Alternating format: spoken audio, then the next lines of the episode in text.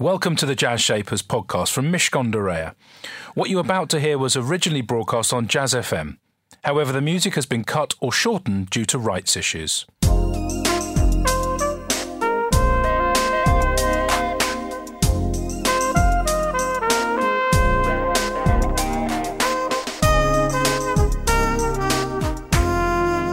This is Jazz Shapers with Elliot Moss on Jazz FM. Listen in colour in partnership with Mishcon de Reya. It's business, but it's personal.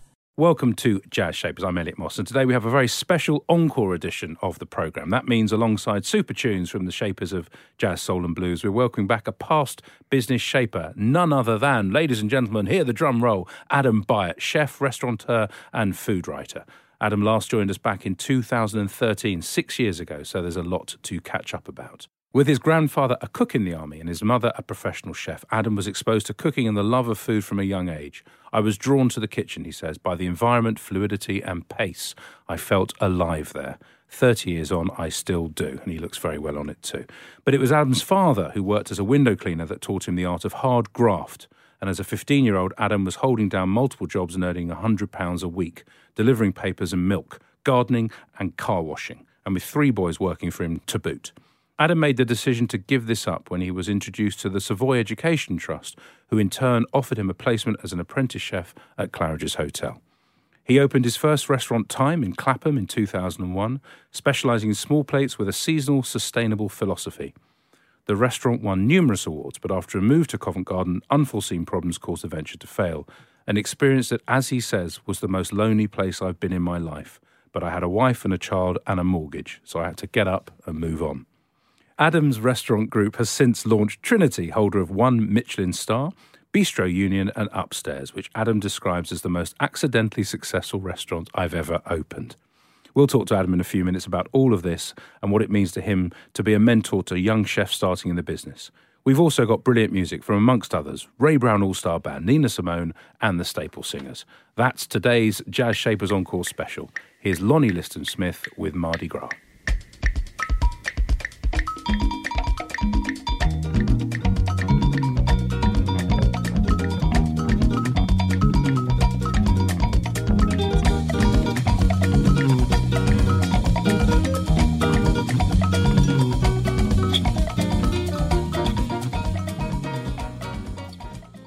That was Lonnie Liston Smith with Mardi Gras, and right here, right now, he's back.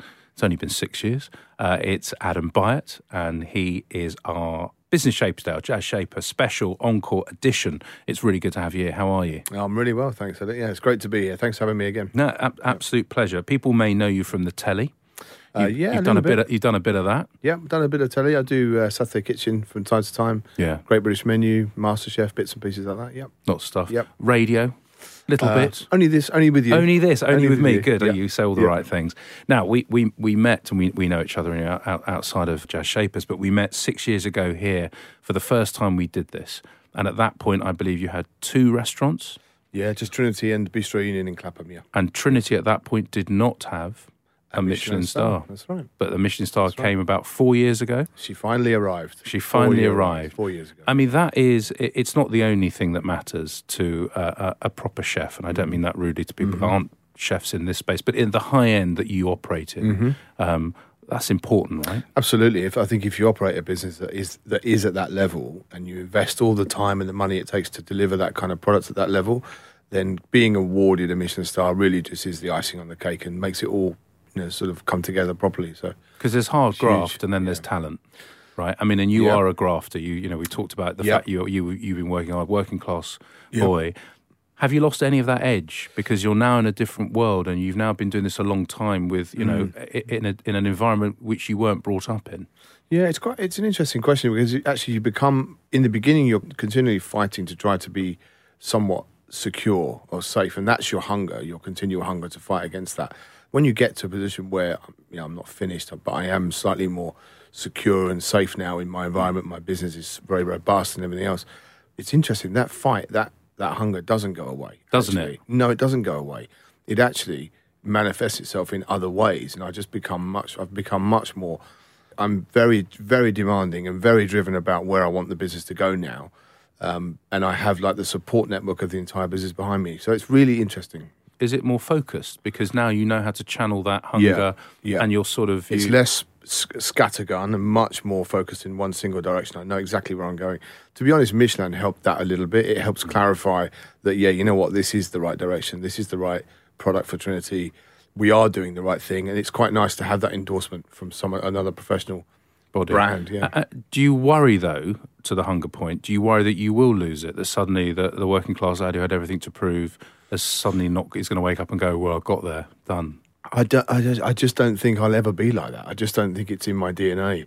You know that, and there is that thing. Of, you know, a great band's first song is often their very best song, right? Because they're so hungry and so hmm. sort of passionate about what they're doing. And I don't want it to be like that. I think everything that we do is born out of that same hunger to be brilliant at what we do and be the best we can. Yeah.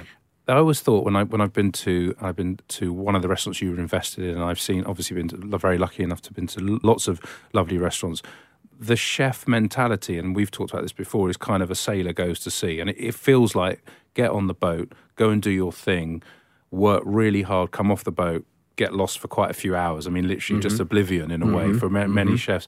How have you managed to mature through that and still maintain that intensity in the kitchen? It's a really interesting question in terms of that sort of work hard, play hard thing. Yeah. As a as a young chef, that is that's a huge topic of conversation in the in the hospitality industry at the moment.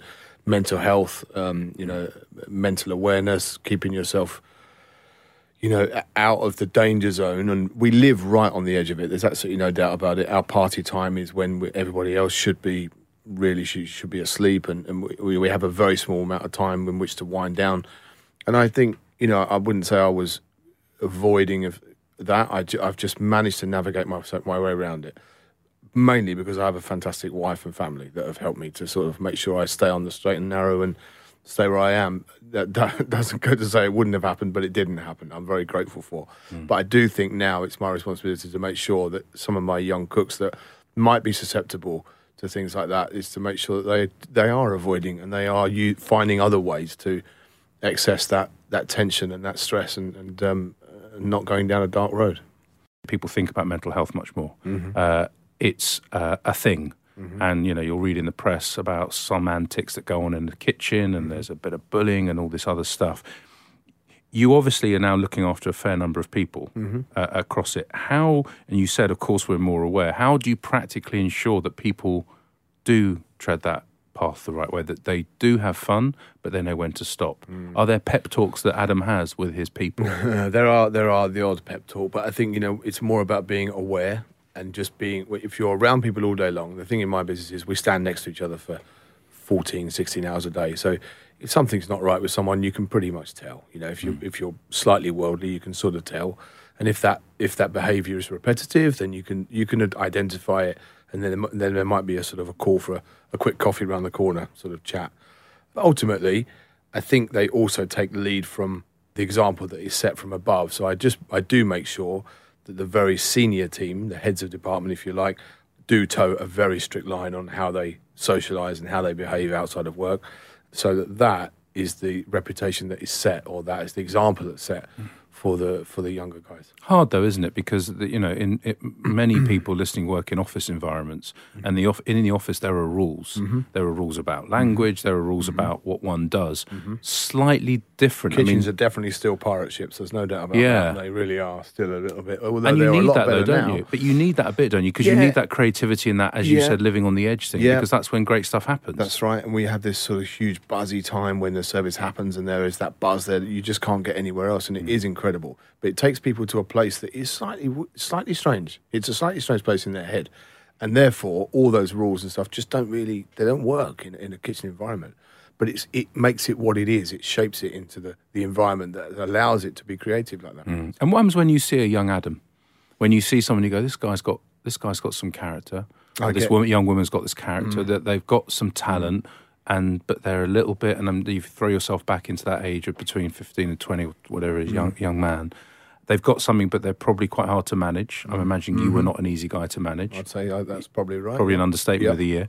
Um, what do you do to, har- to harness them and make sure that they do come through and flourish? Because I know we're going to talk about it later, but a I lot of your people have gone on to do great yeah, things. that, yeah, that legacy thing's really important. But I think if I identify someone like that, I do try to, without being that fatherly, patronising message, try to explain to them, look, this is the journey that I took.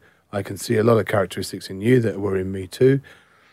If you play your cards right and you and you make some good decisions along the road here, you're likely to be a big success. So it's you know that's without being patronising and hmm. parental to them hmm. because I'm uh, not particularly keen on that. But you can give those. You know, ultimately, my story tells its own tale, and if they follow that, then then there's an opportunity to make a success out of this industry. And only a, fair, a few amount of people do actually end up making a real success out of it. And I want to talk about the success. Uh, six years ago, we were talking about empires, not empires in, in the sand, but real empires. and I want to play you this from the program back in 2013 and just see how you feel about it. for me, it's about pacing it out now. I'm I'm I'm now nearly forty, and I want to sort of look at the next twenty years and pace out how this is going to work. I want to invest in some of the fantastic people that have worked for me for a long time. Um, perhaps do another couple of restaurants, but I won't overstretch myself. You know, ultimately, three restaurants right now keep me very, very busy, um, and they keep me very happy too. And I, I, there's a, there's only so much I need or I want, and and I want to be able to feel and be emotionally connected with all the places that that I open. And and I think if you get too big, you just can't do that. Wow, that's really interesting to hear yourself back, isn't it? That much time ago. I am now uh, approaching 46, so things have definitely moved you're on. a young man, And, um, but I have to say, those principles haven't shifted all that much. That third restaurant I mentioned there is no longer, but we are now at four restaurants. So, interestingly enough, the story has grown. The empire, if you like, is not really an empire, but it's four restaurants. It's a lot of people, it's a lot of moving parts, but I am definitely still emotionally connected to each restaurant and each week I do cook in each restaurant, and that matters to me quite a lot in terms of um, sort of staying very true to it and making sure that I'm very engaged with what's going on there. Yeah, really fascinating. Back then, you talked about the restaurant that opened that then closed that you were involved in. Uh, when I uh, introduced you at the beginning of the program, we talked about a restaurant again that didn't work out in Covent Yep. Garden. Have you learnt more from these ostensible failures than the successes? Completely. I, I think you know it's no. There are many successful restaurateurs out there that have opened and closed an awful lot more restaurants than you realise. But actually, it's about solidifying and condensing what your message and your product is. And once you realise that, you can you can then work out exactly what works, what where you sit in all this story, and you can become very focused on where you're going to go with it. And that's what it's allowed me to do, if you like, just really close down the And the biggest lesson you've learnt, if there was one around the around the things that haven't worked? Um, mainly to do with there's, there's two of the biggest lessons for me is it, it, everything everything relies on the on the original deal, and it's not really what you do; it's where you do it. Stay with me for more gems like that. Is my business shaper on this Jazz Shapers Encore special. It's Adam Byatt. He'll be coming back in a couple of minutes. But first, we're going to hear from our program partners at Mishcon de Reya some advice for your business. My name's Sharon Tan. I'm a partner in the employment team at Mishcon de Reya. One of the questions that I'm asked by clients most frequently is how do I deal with somebody who is underperforming? It's a very difficult thing, actually, this to get right, and it crops up very frequently in practice. And the reason it's difficult to get right is that it's very difficult often for people to acknowledge that they aren't performing. We all find it very, a very difficult thing to admit, even to ourselves. And of course, it's very important to make sure that you handle things in a legally compliant manner whenever you are dealing with these issues. But I think it's as important to bear in mind that you are dealing with a human being because in practical terms, what I have seen is that people are much more likely to sue, litigation is more likely to materialise, and unhappiness on all fronts is likely to result if people feel that they haven't been treated fairly, properly, and appropriately in the circumstances. So the two really go hand in hand, and I think that is critical as a point to bear in mind whenever you are managing somebody who you don't think is coming up to scratch. Jazz Shapers on Jazz FM. In partnership with Mishcon de Reya. It's business, but it's personal. You'll be pleased to hear there's a wealth of former business shapers, around 400 now for you to enjoy. And indeed, you can hear this programme with Adam again by asking Alexa to play Jazz Shapers, and there you can hear many of the recent programmes. Or if you pop Jazz Shapers into iTunes or your preferred podcast platform, you can find the full archive. But back to this special encore edition of Jazz Shapers, where we're welcoming back former guest Adam Byatt, chef, restaurateur, and food writer, uh, who first joined us in 2013. So now you are becoming a bit of a go to person. Things have shifted. And I mentioned Sir Rocco Forte and I mm-hmm. mentioned Brown's Hotel. You've recently become the man behind Charlie's, mm-hmm. um, literally a couple of months ago. Mm-hmm. What's it like? It's a different way of doing things. It's sort of your mm-hmm. shop, but not your shop. It was an opportunity that came along. I cooked for the Rocco Forte family in their amazing Verdura in Sicily for four years in a row as a guest chef. Oh. Met the wonderful Lydia Forte and the family. Um, they obviously liked what I did. I liked the way that they treated hospitality. We talked, we, we lunched, we chatted, and eventually it turned it out that they needed someone to come on board to look after the restaurant at Brown's Hotel in Albemarle Street. Now, when you look at that from my perspective, I'm doing what I do in Clapham. It's incredibly successful, very robust, 13 years. But actually, for me to get onto an address like that, um, would take an incredible amount of capital and risk. And, you know, in this particular day and age on the high street, I'm not sure I'd particularly want to do that. Mm. So this was an opportunity I wasn't going to turn down. The role actually is the food and beverage director for the hotel. So whilst we have opened a restaurant called Charlie's, named after the late Lord Forte, we have also have me installed to do all of the food inside the hotel. So if you go into Browns and you eat anything in room dining, private dining, afternoon tea, restaurant, canapes, and whatever you have there, it all comes under my comes across my desk, if you like. But having said that, I do cook there as well. I cook there two days a week, or whatever whatever I can, or bits and pieces throughout the week. I cook there mm. often. I'm in there a lot, and I've installed 14 members of my team there, and that um, that's what's given it the the structure, the backbone to create that culture because whilst it's whilst you're going in and writing a load of menus and bringing some food supply and, and coming up with some dishes is one element to what we do, but actually I think it's much bigger than that. What I do is in, install a, a food culture where everybody thinks about food the same way, they talk about food the same way, they care about people, they look after each other in the same way because food is the center of that mm. and the way that we think and talk about food. And that's what I've tried to really install into there. We're only a few months in, Elliot, but actually, you know, this will take to take two to three years to get to the place that I really dream it will get to. But ultimately, we are inside one of the most iconic, beautiful hotels in London, mm. and um, Browns is the very first hotel ever in London, and um, remains quintessentially brilliant, in my opinion. In terms of the culture, if you were describing in a couple of lines what this, this ethos is or the philosophy according to Byatt as it relates to food and what you want to infuse your your team to mm-hmm. feel, what, what would be the one or two first things? If Moses was bringing down his Ten Commandments, well, what, it was, what are Adam's? It, it's, about, it's about making sure that food is front and centre of every conversation, of every decision. Guest experience with food is, is, is absolutely the first point of call it, it's very easy, especially it's easy in a restaurant, but it's even easier in a hotel to get laid down with the politics and the people and the levels of all this kind of different conversations that go on and blame culture and all this red tape and all those horrible words you hear about you know larger corporations. But actually, if you can just wash all that aside and say, no, no, food and the guest experience is going to be first and foremost of every single conversation we're, all we're going to do actually is talk about that. We're not going to blame each other. We're not going to talk. We're just going to think, how can we make this food better? How can we buy it better? How can we prepare it better? How can we be more efficient about it? How can we get a better experience to the guest? If all the conversations start that way, it tends to dilute a lot of political rubbish that happens. We've talked a little bit about the food culture, which obviously must be the most important thing. The second thing, and it's equally important, are the people. And you referenced the fact got my 14 people across. Mm-hmm. I've ported in this structure. We know mm-hmm. what we're doing. We look at each other in the eye. We know what's happening. People are important to you, and I just want to again play you something from the original program mm-hmm. that we did back in mm-hmm. 2013, and just see if this still makes sense to you. I value what I was given so much so that I that's the one area that I absolutely donate my time to for free and give give where I possibly can is is the training of youth because I'm very acutely aware that without those people taking that risk at that moment on me, which and it was a risk, then I would never be where I am today. And I'm a very lucky guy, you know, to be able to get up and go to work and do what I love every day is a, is a, you know, mm. that's a privilege right now. And to be able to give that back to perhaps some, some, just a handful of, you know, young, young chefs, then that is, that's absolutely my duty. Yeah, lovely. That's very interesting to hear that. Obviously, I still maintain that as a principle. But what has happened is my business has grown, my my reputation, stature, whatever has grown.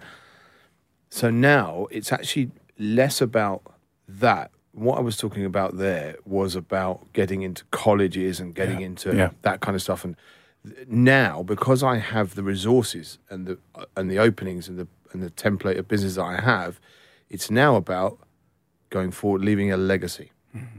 So this is now about taking those people that are brilliant, shining lights, fantastic people that have stuck by me, worked hard, done incredible things, and giving them a platform to become hugely successful. So that, so it's a sort of a, a second stage of that, if you like. I, I still believe in all those principles, but now I have the Platform. I, I have the platform to provide an amazing opportunity for these guys to become superstars, and ultimately, that's how this whole thing will go full circle for me. it's there's a lot of independence, or rather, the importance of being independent and independent thinkers in uh, in your business is critical. How many people now are in the inside the, the four different restaurants and, and, and indeed the food and beverage piece that you're covering? Uh, over over 150 people report to me on a daily basis like that. Yeah, and how do you ensure that each one of them is empowered to do what they need to do? by making sure that the key heads of people are all from my stock, if you like. They all they all think like me, we talk like me, they're versed like me. We have the same culture and belief. What what's often misconstrued is that hospitality is about chairs and tables and food and wine, and it's not about that at all. It's hundred percent about people. It's all people. My business is hundred percent people. If I could go back twenty five years now, the one thing I would do is a psychology degree because having 150 people working for you, you, you could really do with a psychology degree because it's really all about making sure those people are as acutely efficient, mm. on board, in tune with your culture, in tune with what you believe as humanly possible. And they work so hard. I really, I just spend my time looking after people and making sure they're right. Really. It reminds me, speaking to you again, that you're. it, sounds a bit of a strange thing. So you're incredibly intelligent, which is, you know, in the sense that you didn't do a university degree. You talk about psychology there. What you've learnt, you've learnt on the job. Mm. How do you continue to learn hmm. in what you're doing? Because you've obviously, you are obviously Yeah. interested in the psychology of people. Yeah. You're obviously interested in ensuring people have the right environment. in my business. Where's all that come Yeah, from? Well, it's a really good question, and I can answer that straight away. When this opportunity for for Brown's Hotel came along for, for the Forte family, I have to say, obviously, I thought great expansion, great more financial security, great. My team can evolve, and the next thing I thought was fantastic. I have the opportunity to learn because I don't really get that much opportunity to learn. And actually, I could get quite comfortable in my business now because it's quite strong and it is where it is. But I just thought, re- immediately, I thought I can learn. I'm going into a, a, hugely well established, incredible hotel group into one of the best hotels in London. They have to have information that I don't have systems, Mm. procedures, ways of looking at things, ways of dealing with things, ways of approaching things that I've never seen before. I'm going to learn huge amounts out of this. So that's one of the huge drivers for me to do that job. And, you know, the other way that I genuinely learn is by employing people, and I'm not afraid to do this, who are better at things than me. And often in business, and often in, especially in the hospitality industry, people won't employ people who are much better than them or, you know, have much more knowledge than them. I'm totally not afraid of that. I have some people in my business that are far better than me, and I learn loads of things from them. Stay with me for my final chat with my guest, it's Adam Byatt. Plus, we'll be playing a track from the Staple Singers. That's in just a moment. Don't go anywhere. Jazz Shapers on Jazz FM. In partnership with Mishcon de Reya. It's business, but it's personal.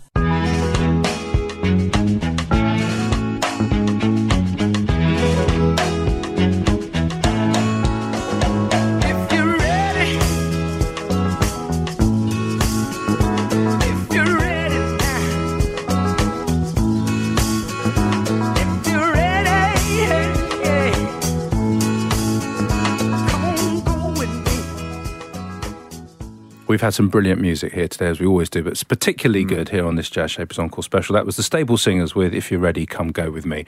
I'm with Adam Byatt. He's been my Encore uh, guest today, and he's with me just for a few more minutes. We've talked about a lot of things about food culture, we've talked about people, we've talked about you and learning. The other thing, and it's come up a couple of times today, um, I asked you about the two biggest things you've learned, and the two things you said in this in the order was number one, get the deal right. The deal's really important. Number two, it's where, not what.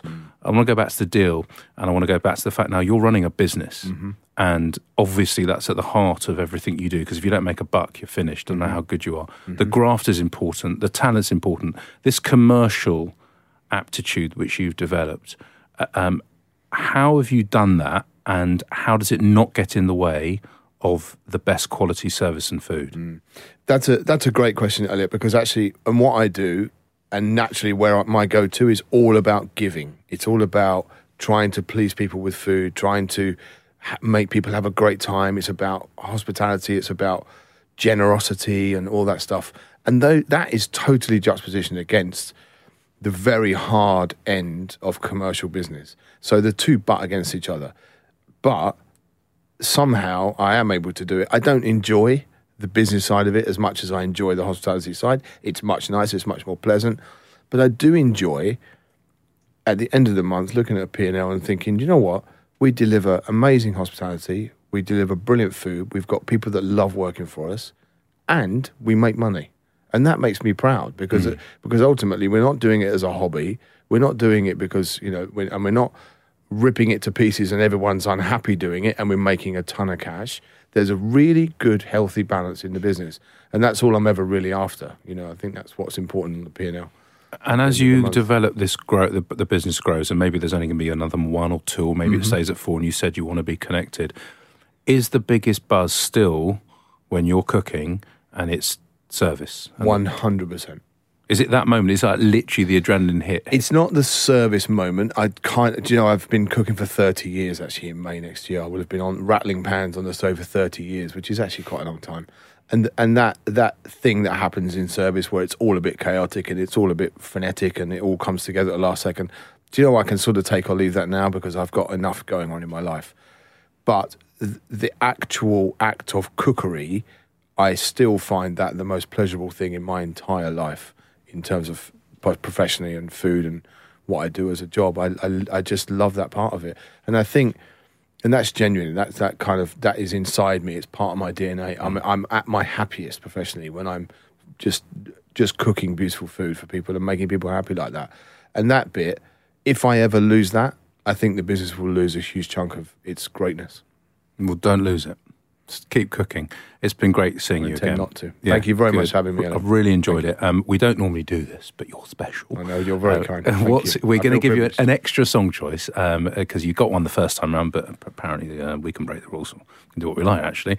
Um, what would you like us to play? Thanks, Elliot. My, uh, I'm very privileged to run a song, um, and the choice I want is Anita O'Day, "Waiter, Make My Blues."